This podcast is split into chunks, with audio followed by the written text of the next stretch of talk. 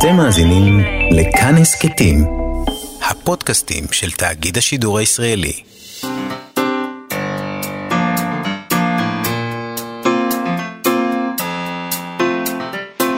מה שכרוך עם יובל אביבי ומה יעשה לה.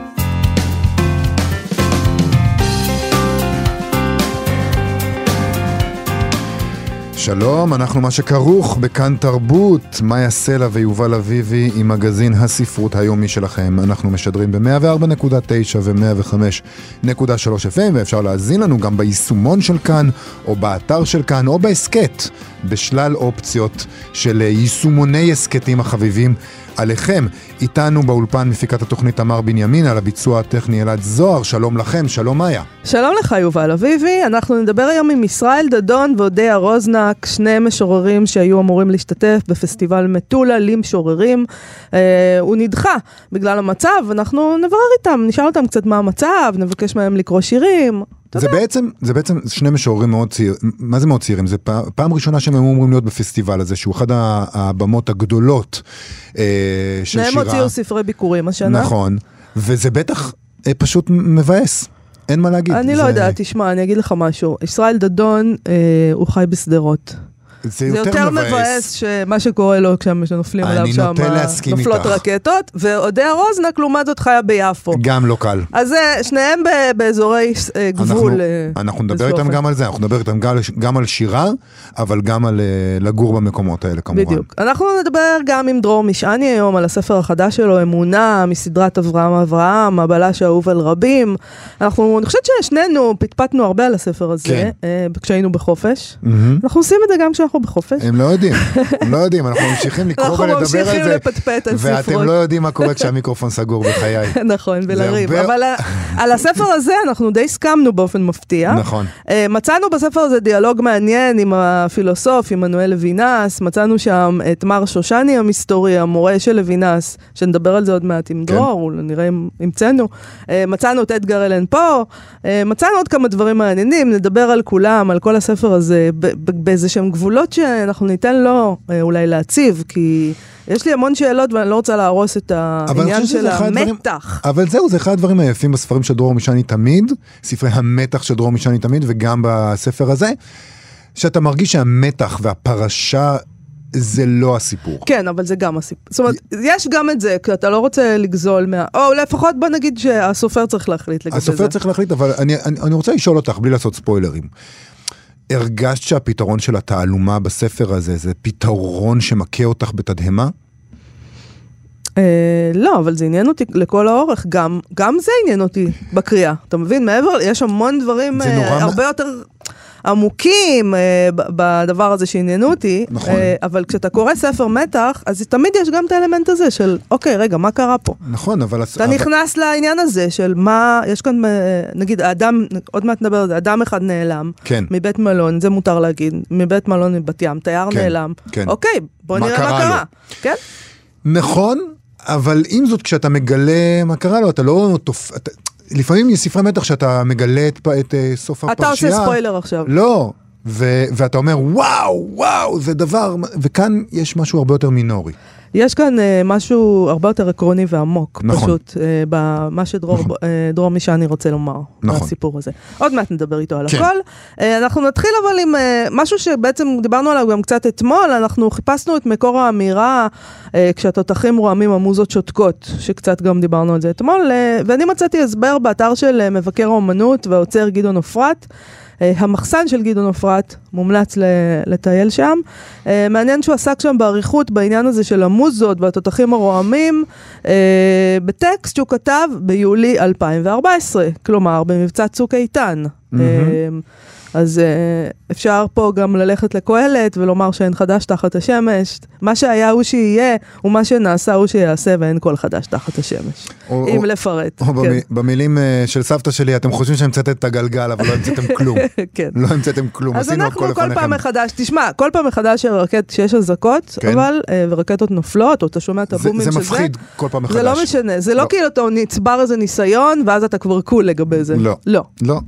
גם, אה, כן, זה מפחיד, אין מה לעשות. ותאר לך, אני, אני הרבה פעמים חושבת על זה, אה, על, אנחנו בתל אביב, פה ושם יש לנו את העניין הזה של אזעקות, תחשוב על מה זה להיות בעוטף עזה. נכון. וואו. או בעזה.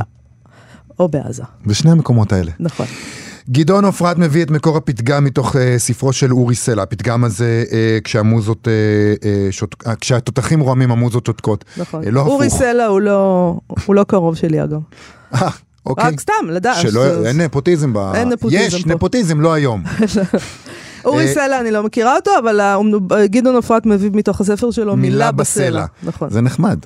מילה בסלע זה יצא בהוצאת כתר בשנת אה, 1990, והוא מחזיר אותנו למאה הרביעית לפני הספירה, למחזהו של מחבר הקומדיות היווני מננדרוס, שכתב במקום שהאלימות שוררת בו, מאבד החוק את תוקפו. וקיקרו, הנואם הרומי הנודע, שיפר את הטענה ואמר פחות או יותר כך, החוקים שותקים בין כלי הנשק. זה יפה ש, אה, שהחוקים הפכו למוזות. לא, קודם כל, זה, מה, ה, ה, מה שזה אומר, כאילו, מה, הכוונה המקורית הנכונה, היא שאין דבר כזה, נגיד, הצבא הכי מוסרי בעולם, כן. וכל הדבר אין הזה, חוק.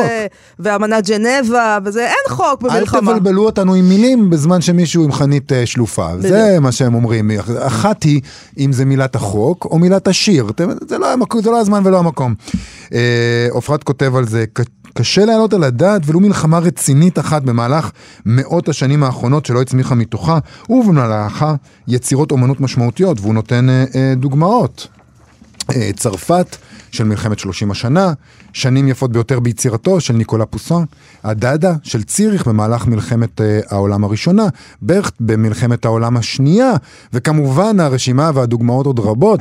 אה, עיתות מלחמה, הוא כותב, אה, אינן בהכרח סתירתה של יצירתיות אומנותית אה, ותרבותית אה, לשמה, בימים שבהם ניטשה מלחמת העולם הראשונה, עקובת הדם ועוד אה, לרקע מהפכת אוקטובר 1917, ישבו ביאליק ורבניצקי באודסה, העיר שבה פרצה המהפכה, ושקדו על ספר האגדה. ואם תבקשו, הוא כותב, אחר עקבות המלחמה והמהפכה בשירת ביאליק, לא תמצאון. נכון, הוא מזכיר שגם מכחולי האומנות הישראלית לא נשתתקו, ואפילו לא בשעה שהתחוללה לה מלחמת העולם השנייה, וצבאות רומל איימו לכבוש את פלסטינה. Uh, הראו את הפריון האומנותי דאז בין תל אביב לזיכרון יעקב, ציורי הגגות המאוחרים של זריצקי, ציורי הטיילת התל אביבית ונופי העתלית של אריה ארוך, נופי צבי מאירוביץ' ועוד. התבוננו בציורי דור תש"ח, הוא מציע, או בציורי תומרקין מתקופת מלחמת יום הכיפורים, או בעבודת המופת של סיגלית לנדאו, הארץ, לרקע האינתיפאדה השנייה. הוא ממשיך מהדוגמאות האלה אחרי שהוא הוכיח שאפשרית היצירה בימי קרבות. זאת אומרת, למקרה שמי שמפרש את אה, כשהתותחים רועמים המוזות שותקות, אה, שאי אפשר פשוט בזמן מלחמה ליצור. אה, והוא בעצם שואל מה כוחה, טעמה ויעילותה של האמירה האומנותית, ותהא זו הישירה והנוקבת ביותר, בעת שבה רועמים אם לא טילים ופגזים, כי אז לפחות רימוני עשן וכדורי גומי. יתר על כן אני תוהה מה כוחו של היחיד, האומן, זה שמשמיע קול הומניסטי מול נהמה מאוחדת של קונצנזוס לאומני, אוניפורמי ובלתי סובלני. ובמילים אחרות, כלום תשתוק המוזה, שהיא תמיד המוזה של היחיד, בזמן בו שואג העדר את שאגות הקרב וזועק את זעקות אבלו. הטקסט המלא, כאמור, מופיע באתר שלו, אה, המחסן של גדעון אפרת. אני חושבת ש...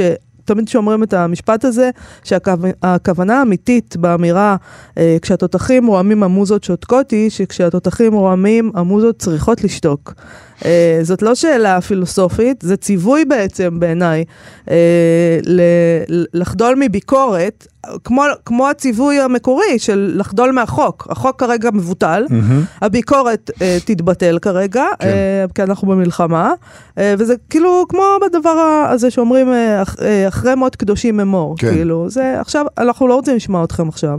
מה שבאמת קורה, באופן טבעי, שמשתיקים כל ביקורת. נכון. כלומר, אומנות שתקרא הידד למלחמה, אני בטוחה שימצאו לה מקום. אני, אני, אני, אני לא יודע עד כמה, כי אני חושב שיש גם פרשנות, ש, אה, וזה לא מנותק כמובן מהדברים שגדעון אפרת אה, כותב, אה, יש גם פרשנות שלפיה כשהתותחים רועמים פשוט לא שומעים את המוזות. זאת אומרת, אתה יכול לעשות אומנות, אתה יכול להגיד את הביקורת שלך, אבל זה לא יישמע, זה ייבלע בתוך מה שהוא אומר. השאגות העדר, אה, שאגות הקרב של העדר. אה, אף אחד לא רוצה להקשיב לאומנים. אה, כשיש מלחמה. ואולי זה עוד כבוד של האומנים שלא רוצים לשמוע אותם בעת המלחמה, שהמוזות יכולות לצרוח עד מחר, אבל אנחנו עסוקים כרגע ויש רעש אחר. Uh, כן, יש גם את העניין הזה של, אתה יודע, האמירה הזאת שתמיד אומרים, איך אתם, זאת אומרת, מה, מה אתה מצייר עכשיו? כאילו, כן. נופלים לי טילים על הראש. נכון. מה, מה זה הדבר הזה? אבל גם אנחנו, מין... גם אנחנו חשבנו את זה בדיוק בשבוע האחרון, כאילו, מה עכשיו ספרות? מה התוכנית ספרות? מה אבל... תוכנית ספרות? מה תוכנית ספרות נכון. עכשיו? אבל הנה, אתמול דיברנו עם דרור בורשטיין, והוא אמר... דווקא. דווקא עכשיו, הכרחי, זה רק מוכיח עד כמה זה הכרחי.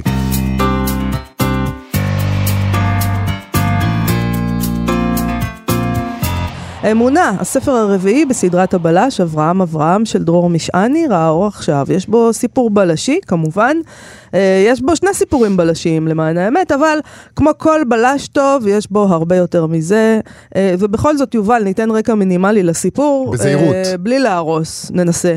אני תמיד הורס, אבל את תעשי את זה. אז תשמע, תינוקת בת יומה נמצאת בתוך תיק מחוץ לבית חולים, והאישה שחשודה שהשאירה אותה שם נעצרת די מהר, וכמובן נחקרת, ויש פה סיפור שלם. במקביל, אה, כאילו ובלי קשר בעצם, תייר שוויצרי מסתורי אה, בשם רפאל שושני, אולי, אולי זה שמו, יש לו כמה דר, אה, דרכונים, אה, יש לו כמה שמות, הוא נעלם מחדר בבית מלון בבת ים. אבל אולי הסיפור האמיתי הוא שנמאס לו לבלש המשטרה הזה, אבי אברהם, מהעבודה היומיומית, האפורה, שהוא חושב לעצמו שהיא לא באמת משנה כלום. הוא חושב על תיקי האלימות שהוא פענח בשנים האחרונות, והפענוח שלהם בעצם לא הועיל לאף אחד. הוא חושב שהוא משתתף רק במלחמות לא חשובות, שאין דרך לנצח בהן. אתה יודע שבאיזשהו מקום, בסדר, אז הוא רצח את הבן שלו, אז ועכשיו אנחנו הוכחנו, ועכשיו הוא בכלא. נו, אז מה יצא לנו מזה? אבל עדיין הוא רצח את הבן שלו, וזה לא משנה לאף אחד. אה, והוא רוצה להיות בעצם חלק ממלחמות יותר חשובות, שיש בהם מנצחים, ויש בהם צודקים, ויש בהם רע וטוב, וכל הדבר הזה. ובהתחלה גם הוא מדמיין לעצמו שיש מלחמות כאלה. שלום לסופר דרור משעני. אהלן מאיה, אהלן יובל. תשמע, דרור, קודם כל אני אגיד uh, שאנחנו הולכים פה, ממש, יש לנו תחושה שאנחנו הולכים על ביצים, אז אם אתה מרגיש שאנחנו מגזימים, uh, תכוון אותנו כדי שלא נהרוס שום דבר. Uh, אנחנו פשוט גם דיברנו די הרבה על הספר הזה, יובל ואני, אז זה למתקדמים. אוקיי, אברהם, אברהם, באיזשהו אופן, בעיניי, עובר מסע אתי. בספר הזה. אתה, אתה מסכים איתי? נגיד, אני מנסה לומר את זה ב... בעדינות. אה, לגמרי, לגמרי. אני חושב שזה זה, זה בדיוק זה. כלומר, הוא, הוא מתחיל, כמו שתיארתם, הוא מתחיל כש, כשנדמה לו שיש, שיש מלחמות צודקות ושיש, ושיש אה, מלחמות זוהרות בעיקר, ושיש מלחמות שאפשר לנצח, והוא גומר, הוא גומר שהוא מבין משהו, אני חושב שהוא גם מבין משהו על המקום הזה, אבל הוא גם מקבל החלטה. בעצם הרומן הזה נגמר, יותר משהוא נגמר בפתרון, הוא נגמר בהחלטה. אה, בהחלטה אתית. ו... וכן, אז במובן הזה לגמרי מסע אתי. במובן הזה, כאילו, מה זה בהחלטה? הוא, הוא מגיע למצב שבו, אה, כשאתה אומר החלטה במקום פתרון, זה בעצם אומר, זה, זה אומר, הוא, אין באמת פתרון. אתה נמצא מול מצב לא בלתי נכון. אפשרי, ואתה צריך להחליט עכשיו. ההחלטה, טוב, אני לא יודעת איך לדבר על זה. אה, בוא נגיד ש... אני חושבת שזאת החלטה כפולה, כלומר, קודם כל, יש שם שני סיפורים בסוף שהוא צריך להכריע איזה מהם הוא הסיפור האמיתי. בעצם, כאילו נמסרים לו בסוף שני פתרונות, או פתרון אחד שהוא הגיע אליו ופתרון אחר שמישהו אחר מציע לו. הוא צריך א', לבחור בין שני הסיפורים, והדבר השני, להחליט מה הוא עושה עם הבחירה הזאת. ובמובן הזה ההחלטה שלו בסוף היא כפולה, הוא גם בוחר סיפור מסוים, והוא גם פועל לפי, לפי, לפי ההחלטה שלו, ועושה מעשה די מסוכן בסוף. שוב, בלי, לא קשה לי לדבר על זה בלי להרוס, אבל הוא כן. עושה בסוף מעשה, מעשה מסוכן ומסתכן. עומדת בפניו בעצם אה, הברירה אה, לראות את הפנים של הקורבנות שלו אה, או, או והפנים של המקרבנים, או לא לראות את הפנים. כלומר, אם אני, גם אני מנסה לא להרוס. אני, אני מצאתי עקבות של לוינס בטקסט הזה, במובן הזה, של uh, לעשות את הקרבות ההירואיים. uh, של השירותים החשאיים, או להיות אדם שהוא שוטר, כן, העבודה האפורה הזאת של המשטרה, אבל אנחנו צריכים אותם. כן, נכון, אני חושב ש... מה שאמרת לוינס הוא נורא יפה ונורא נדמה לי מדויק, אני לא חושב שאני חשבתי על לוינס תוך כדי הכתיבה, אבל כן, אבל כן הדבר הזה של לראות פנים, שהוא, שהוא, שהוא דבר שהעסיק את אברהם ו, ו, והוא פגש אותו גם ברומנים הקודמים, אבל את הספר הזה הוא מתחיל עם איזה מין החלטה שהוא לא רוצה להיות שם יותר, שיש משהו בהתבוננות של הפנים האלה, רוויות הצער והאומללות שהוא פוגש תיק אחרי תיק, הפנים של האבא שרצח את הבן שלו, הפנים של, הפנים של הילד שאיבד את אבא שלו, שהוא לא רוצה לראות יותר את הפנים האלה.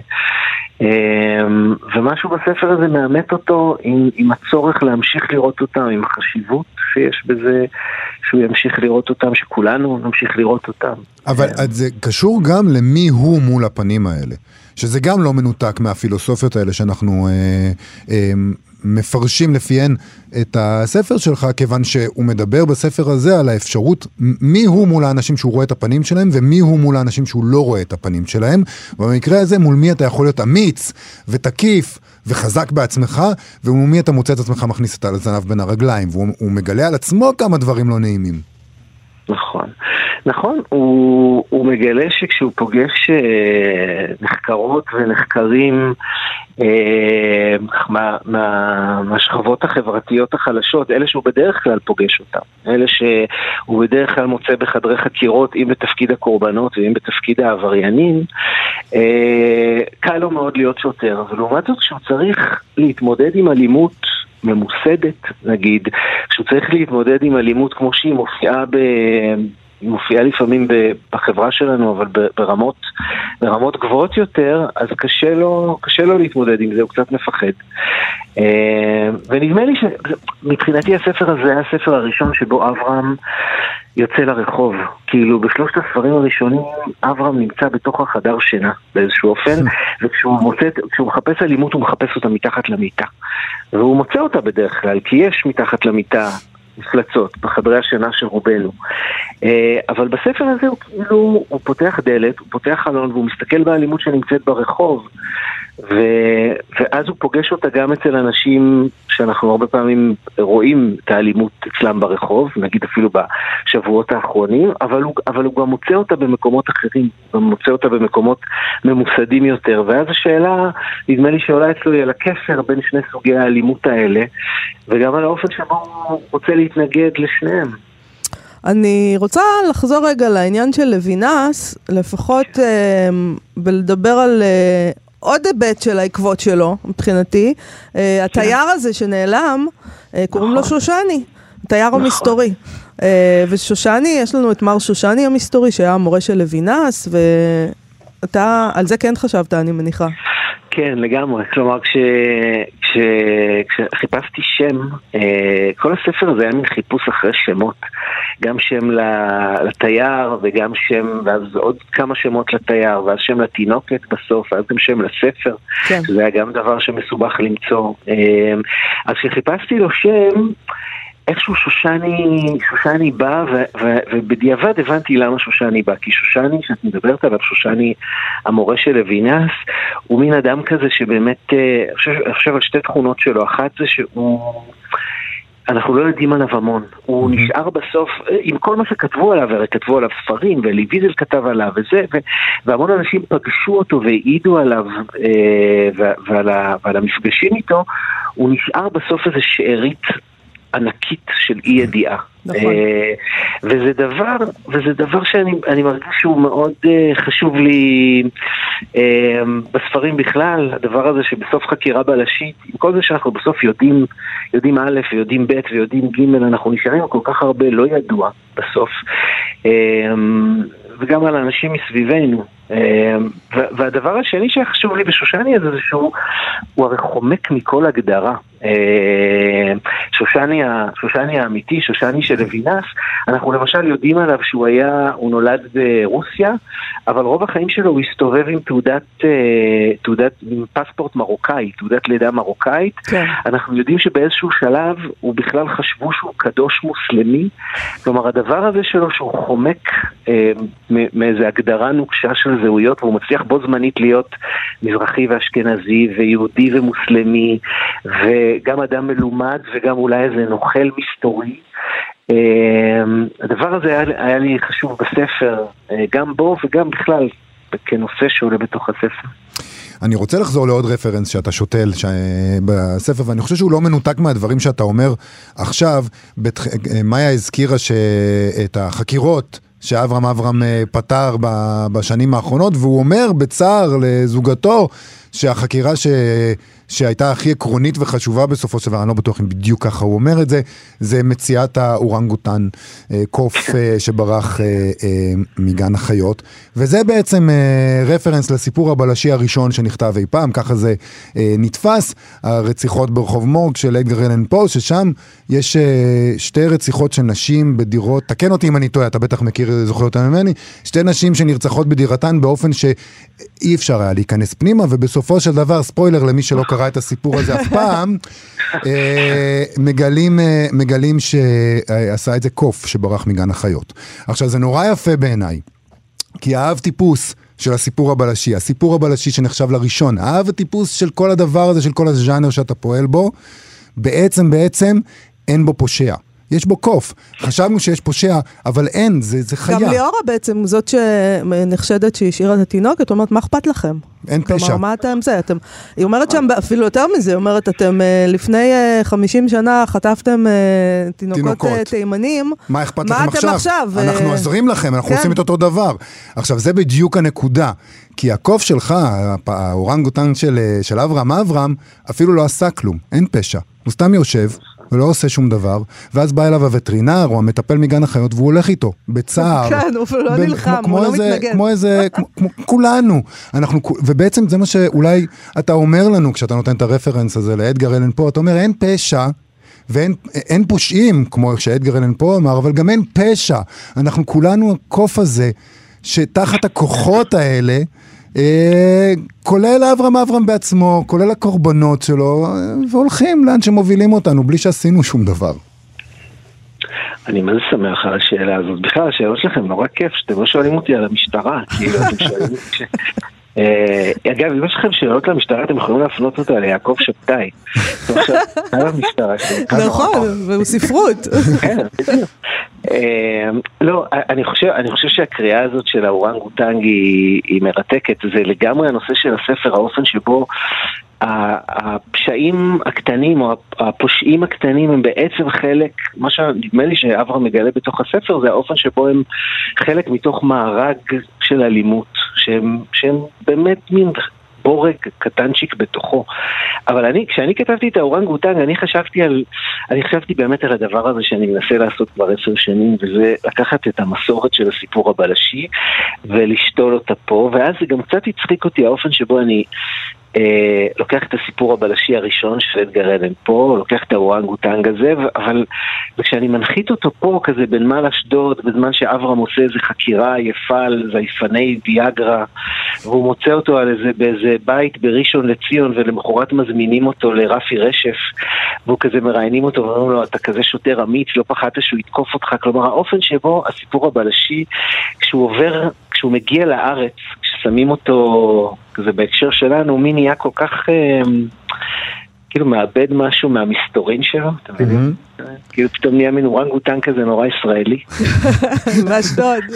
אורנגוטן מאשדוד, אה, הולך לרפי רשף. כן. שואלים אותו, ואיך הרגשת? לא, במילה אחת, איך זה מרגיש. כן, אה, אני רוצה לשאול, דרור, יש כאן אה, גם את העניין המזרחי, ויש לנו את ליאורה, שהיא דמות מאוד מאוד מפוקחת. כלומר, היא דמות כן. ש... ליאורה היא האישה שהיא... שנחקרת בחשד שהיא השאירה את התינוקת, מותר להגיד את זה, נכון? אוקיי, כן. זה קורה ממש בהתחלה, אה, ויש בה משהו שמבהיר לך שפעם היא האמינה, היא האמינה בדברים, היא האמינה במוסדות, והיא איבדה את כל האמון שלה בכל המערכת הזאת. נכון. היא מוצאת בעצמה עכשיו כוחות בעצם להתנגד.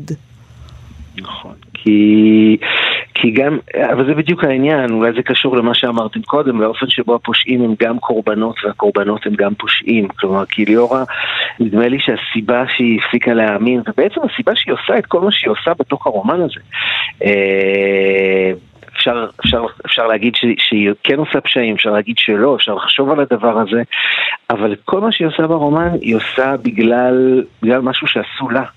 ושהיא לא מצליחה להתגבר עליו, ושהיא לא מצליחה לסלוח עליו, בגלל האופן שבו היא תופסת את עצמה כקורבן אה, של אלימות חברתית שאפילו לא, אף אחד לא שילם עליה. כן. אה, וזה מה שקרה לבעלה שכמה שנים לפני כן אה, נהרג בתאונת עבודה. אני רוצה לסיום לשאול אותך על שם הספר, אמונה. אמרת, הזכרת מקודם שאתה היית צריך להחליט על שם הספר וזה לא היה קל.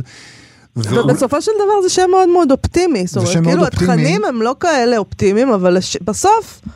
אני אגיד לך למה אני... אני, אני לא יודעת אם להגיד את זה, אני לא אגיד. אני אגיד אוקיי. משהו על זה. אני חושב שהרבה מתוך הספר, ואולי זה קשור אה, לשם, שוב, תקן אותי אם אני טועה, קשור לעובדה שהוא עוסק הרבה, ולא נגענו בזה כל כך בשיחה, כי היו כל כך הרבה דברים אחרים, הוא עוסק הרבה ביחסי הורים וילדים. שזה נושא חם היום, וכמו שאנחנו, אנחנו אוהבים להגיד שזה נושא חם היום, אבל כנראה שזה נושא חם תמיד, אבל הוא עוסק הרבה ב, ביחסי הורים וילדים, ואולי האמונה היא מה תעשה ומה לא תעשה בשביל הילדים שלך? מה תעשה ומה לא תעשה בשביל ההורים שלך? אני לא חושבת. אני זה... לא, לא, לא שאני לא חושבת. אני לא, אני הרגשתי את זה אחרת. אני הרגשתי שדרור אה, משעני ואברהם אברהם, בסופו של דבר, הם מאמינים באדם. Mm. זה המעשה האופטימי. בעצם יש פה איזה משהו גם אופטימי בסוף. זהו, אני חושב שהפרשנות שלי היא פסימית בעצם. נכון. כי מה שאני אומר זה, אני מאמין באדם, כל עוד הוא קרוב אליי, כל עוד הוא שלי, וגם אז יש משחק, מה אני מוכן לעשות, מה אני לא מוכן לעשות, מתי נפרדים, מתי מתחברים. אולי נשאל את דרור. אולי נשאל את דרור, מה אתה אומר? אה, אני דווקא לא כל כך מאמין באדם כשהוא קרוב אליי. אה. אה, לא, לא. לא, כי כשהוא קרוב הוא יכול לתקוע סכין, עדיף... כי הרבה פעמים הטרגדיה, ואנחנו מכירים את זה באמת מיוון העתיקה דרך אברהם ויצחק ועד, ועד אברהם אברהם, הטרגדיה היא כשהאנשים הקרובים אה, מסתובבים עליך, אה, נכון. בוא נגיד ככה. אבל, כן. לא, אבל אני, אני קרוב למה שמאיה אמרה, נדמה לי בפרשנות שלי או בהבנה שלי את הספר, במובן הזה שאני כן חושב שבסוף משהו בבחירה של אברהם, בהחלטה של אברהם, מבטא איזה בחירה להאמין ש, שיש טוב, שטוב אפשרי.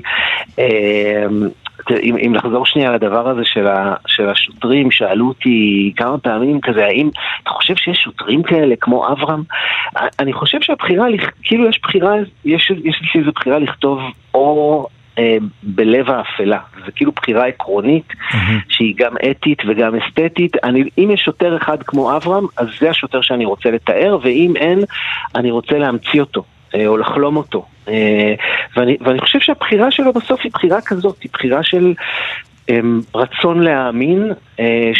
גם אם היא הסתכנות בעיוורון מסוים, אבל רצון להאמין ש... שאנשים יכולים לעשות טוב. טוב, זה מתחבר לעניין הזה של מי אתה רוצה להיות מול האנשים שאתה נפגש איתם, שאתה רואה את הפנים, ולא רק מה המציאות שסובבת אותנו. אולי זה מסר טוב באמת אה, לסיים איתו את הדיון על הספר המעניין והיפה הזה, אה, אמונה, הספר אה, הרביעי בסדרת אברהם אברהם. דרור משני, תודה רבה לך על השיחה הזאת. יצא בהצעת אחוזת בית, אני נדמה שלא אמרנו את זה. נכון. תודה רבה לך.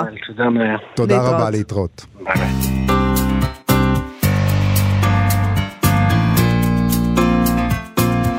פסטיבל המשוררים במטולה, שלא בוטל, נדחה, לא התקיים.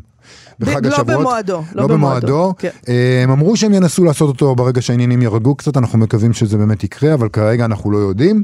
אנחנו ביקשנו לדבר אה, עם שני משוררים צעירים שהיו אמורים להשתתף בו, נקווה שעוד ישתתפו בו בהמשך. שלום למשוררת אודיה רוזנק ושלום למשורר ישראל דדון. שלום, שלום. אהלן. אנחנו רוצים לדבר איתכם כי, כי זה, זה מעמד מיוחד, להיות משורר צעיר, כתבתם ספרי ביקורים אמ, ועמדתם להשתתף בפסטיבל הגדול הראשון שלכם וזה אה, מאוד מצער, אבל זה לא הדבר היחיד כמובן שמצער היום. אה, אודיה רוזנק, את משוררת אה, ויוצרת קולנוע ירושלמי במקור, גרה היום ביפו. השנה הזאת הייתה קשה בהמון מובנים והתחלנו עם הקורונה ואנחנו מסיימים אותה עם מלחמה, אבל בשבילך היא גם הייתה שנה נהדרת. ראה אור ספר הביקורים שלך, בוא לקק אותי, שזכה להמון עדים, שבדרך כלל לא קורה אה, עם ספרי אה, אה, שירה. ונשאלת השאלה, האם יש סיכוי שבספר הבא שלך נקרא במקום שירים על אהבה ושברון לב ונטישה ואירוטיקה, שירים על מלחמה? אה, אתה יכול גם לקרוא, לקרוא שירים על מלחמה בספר הזה. Mm-hmm.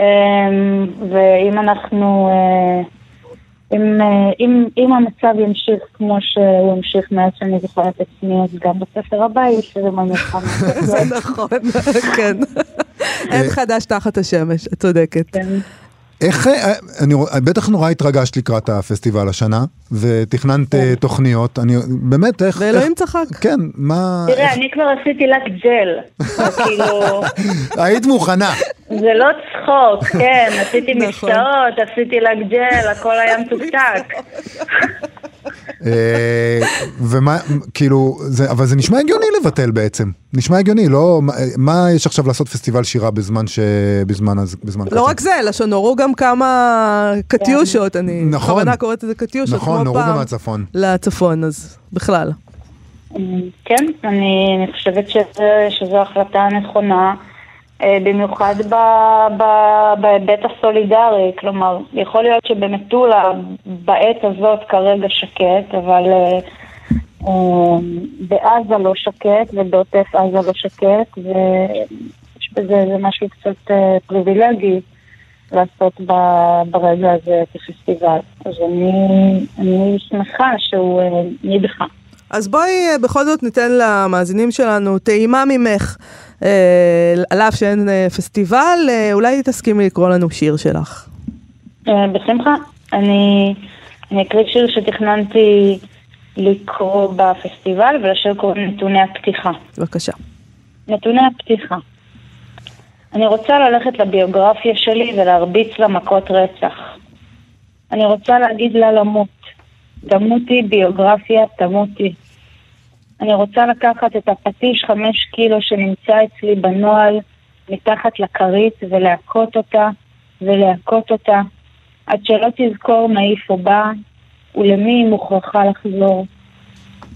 ואחרי שהביוגרפיה שלי יימח שמה תמות, אני רוצה ביוגרפיה חדשה שכוללת אימא בריח Chanel Number Five, היא מתבגרת יפה, יש לה קמטים של צחוק באור הבהיר מסביב לעיניים. השיער שלה צהוב, חל... דק וחלק, והיא חופפת בשמפו בניחוח יסמין לשיער עדין. היא בכלל לא דומה לאימא שהייתה לי בביוגרפיה הקודמת, שנולדה בבת ים והייתה עיראקית, והיו לה גושים בשדיים בשיער עבה ושחור. האימא הזאת כבר לא רלוונטית, היא מתה. האימא החדשה שלי היא פריבילגית ופמיניסטית עם חוש הומור, היא לוקחת אותי למסעדות יקרות, ושם אנחנו מדברות כמו חברות. היא אומרת לי שסקס זה הדבר הכי טוב בעולם, אם בוחרים בפרטנר הנכון. ובגלל שעכשיו, בביוגרפיה החדשה שלי, יש לי דימוי עצמי נורא גבוה, אני תמיד בוחרת בפרטנר הנכון.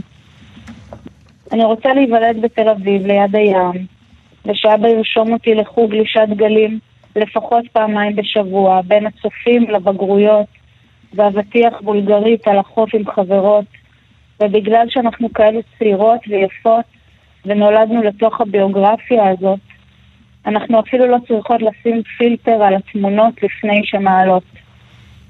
וביום ההולדת כל המשפחה תולה לכבודי בלונים, ואבא נוסע לאסוף את העוגה שאימא הזמינה במיוחד מאיזו מאפייה דליקטס.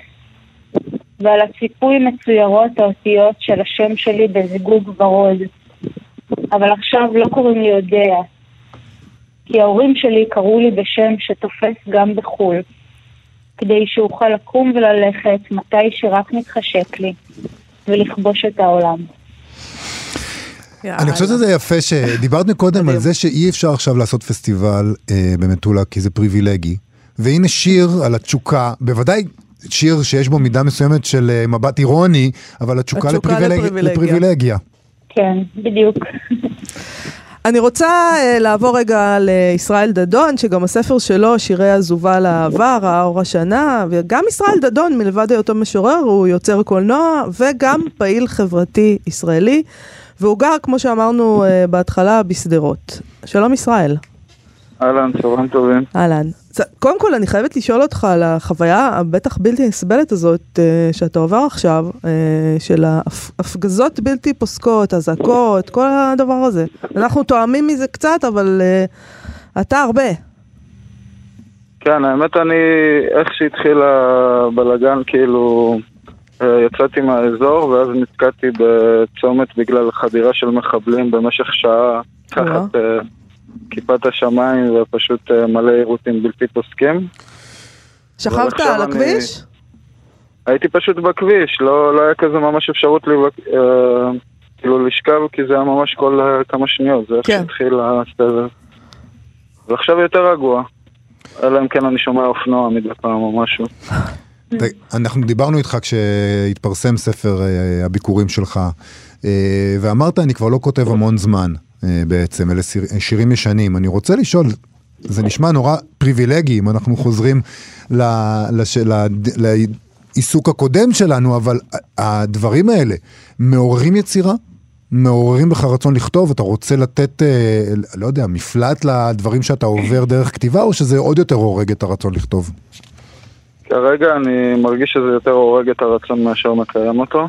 כאילו, אתה צריך איזה מנעד מסוים של רווחה, אה, לפי דעתי, כדי להצליח ליצור, וכרגע אין לי אותו. לא, לא מרגיש, כאילו, אני מבין שזה קורה הרבה פעמים לאנשים שקורה משהו ופתאום זה מפעיל אותם, לי זה מרגיש קצת אה, לא נכון, כאילו לא נכון לי. אבל בכל זאת היית אמור ללכת עם השירה שלך אה, לפסטיבל, זאת אומרת, הרומן שלך עם שירה לא הסתיים. אה, כן, אני עדיין מגשש מדי פעם. אה, ואתה לומד קולנוע, ישראל דדון, נכון? כלומר, כן, ומעניין שגם אודיה וגם אתה בעצם מתעסקים גם בקולנוע, או אולי בעיקר בקולנוע, אני לא יודעת איך אתם תגדירו את זה. המדיום אה, הוויזואלי הזה, בוא נגיד. כן, זה, זה מעניין, כאילו, ההקשר בין שירה לקולנוע, כאילו. וגם נראה לי הקולנוע אה, שנוצר הוא קצת אחר, כאילו, הקצב שלו הוא טיפה יותר שירתי. אה, ובאמת... אה, כאילו אם השירה היא, אין לך איפה להיאחז בה, בהרגשה שלי, אתה יכול לצאת איתה ולא לדעת אם תחזור, אז קולנוע הוא דורש גם איזשהו ממד של פרקטיקה, שזה, מרגיש לי שזה מגן עליי בתוך תהליך היצירה. אז נשמח לשמוע גם אה, אותך קורא שיר שלך, בבקשה. אה, אז אני אקריא את המילים התחלפו. בבקשה. אל תאמר ילדי, קורבן אל התוקף. נרדף, כבר הפך אורו לרודף. לא נגזל אם כי חומס, רוצץ גולגלותו מואס, רצץ רצץ כתובת נאצה, האם מותר דמו של הערבי מן הבהמה? האצבע על הדופק ואין לב פועם תהייה, רק קצב קוצב קצב דומם של מכונת השמדה, תו בודד רץ בשדרה, דגל מיותם, הוויה של רדיפה, ילדים טרופי שינה, לא שמונה ימים של ניסים, אלא שישים שנה של רמיסה, עופרת יצוקה, עוד נספח לטבע חם בשם ההגנה, והרגליים רגלי יעקב, והידיים ידי יעקב, ואין עוד איש שואלים טעם, אל אדם שנחתם נתחם, והיום כבר בלשון גלויה, שוב בשם ההגנה, ואין מגנה מבכה, אלא ארץ מוקיעה. ואין צדק עליון אלא אמת בהשעיה. תברה מרנן, לחיים, או למיתה. תלוי באיזה מעמד אדם שלך נמצא. טוב, זאת הייתה הקראה עוצמתית. אתה מקריא את זה בקצב של מכונת ירייה, כמובן. כן? לפעמים, כן. הפעם, אולי בזמנים כאלה, אה, זה, זה כך. אתה מרגיש שהזמנים האלה זה מצריך קריאה כזאת? אה, כן, מרגיש לי שכאילו הייתי יכול לבחור במשהו יותר ניטרלי, אבל חשוב, כאילו, כאילו חשוב להגיד את הדברים, וגם עם כמה שקשה, כאילו באזור הדרום, אה, אין באמת סימטריה, ויש גם אוכלוסייה שנמצאת בעזה, שחוץ מתושבי הדרום גם עליה כואב לי הלב. ויש שם אנשים שהחשמל שלהם מנוטר, והדגה שלהם מנוטרת, והם נמצאים בבית כלא גדול, בלי שום יכולת לצאת. אין להם את היכולת כמוני להחליט שהדרום אינטנסיבי למדי ולנסוע לאזור המרכז ולאזור יותר רחוק. כן. וזה משהו שלא מספיק מדובר, ואני לא רואה אותו כאילו גם שאנשים, אה, הרבה אנשים כאילו לא מעזים להגיד את הדברים כמו שהם, שאין סימטריה. אין סימטריה בכיבוש ואין סימטריה בשליטה על אוכלוסייה אזרחית בסדר גודל כזה. אודיה, אמ, רציתי לשאול אותך שאלה שבעצם שאלנו את, אה, את ישראל, מבחינתך, את כותבת היום? את כותבת על הדברים האלה? את, אה, זה מעורר בך יצירה, או שכמו שדיברנו בתחילת התוכנית, המוזות שותקות כש, כשהתותחים רועמים? אמ, האמת שאני מאוד מזדהה עם ישראל אה, בכל דבר שהוא אמר, גם בממד הפוליטי וגם בממד של השתיקה היצירתית.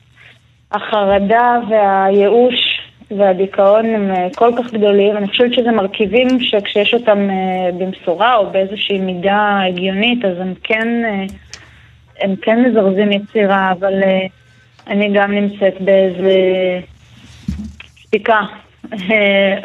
המילים שלי שותקות כרגע, ואני אני בעיקר מתאבלת. את ברחת גם מיפו? לא, אני האמת, אני ביפו. וזה לא היה מפחיד להיות שם בימים האחרונים?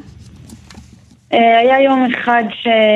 שנסעתי למרכז תל אביב כי כן היה פה מאוד מפחיד, ובשאר הזמן מפחיד שאפשר לסבול.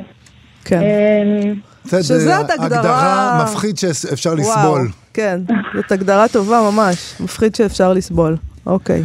אודיה רוזנק, ישראל דדון, אה, תודה רבה לשניכם שבאתם אה, אלינו וקראתם לנו מהשירים שלכם ואמרתם שירים, את הדברים. שני שירים חזקים כן. ומתאימים, ואנחנו מקווים שבכל זאת ירגעו הדברים ותגיעו למטולה ויוכלו לחגוג את ספרי הביקורים שלכם שם. תודה רבה לשניכם. תודה רבה. תודה רבה. להתראות. אה, אנחנו צריכים אה, לסיים, אה, מאיה, אבל לא נסיים לפני שתי המלצות, נכון? שתי המלצות זה מה שיש כן. לנו לעשות.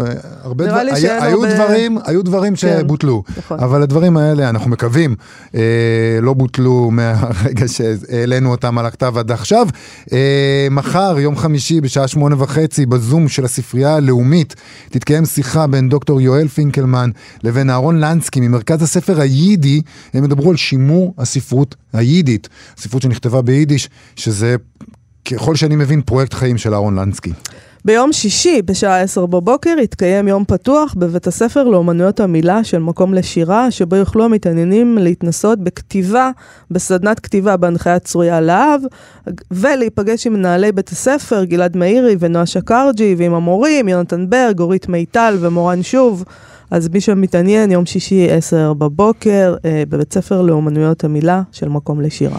זה הזמן שלנו אה, לסיים, נודה אה, לאלעד זוהר ותמר בנימין, בנימין שעשו איתנו את התוכנית. אנחנו מזמינים אתכם ואתכן, כרגיל, לעמוד הפייסבוק שלנו וגם לעמוד הפייסבוק של כאן תרבות. מחר אנחנו נשדר את המיטב מהשבוע החולף, שהיה קצר, אבל הוא היה, ואנחנו אה, נתראה שוב בשידור חי ביום ראשון, בתקווה כשהאש שכחה. להתראות.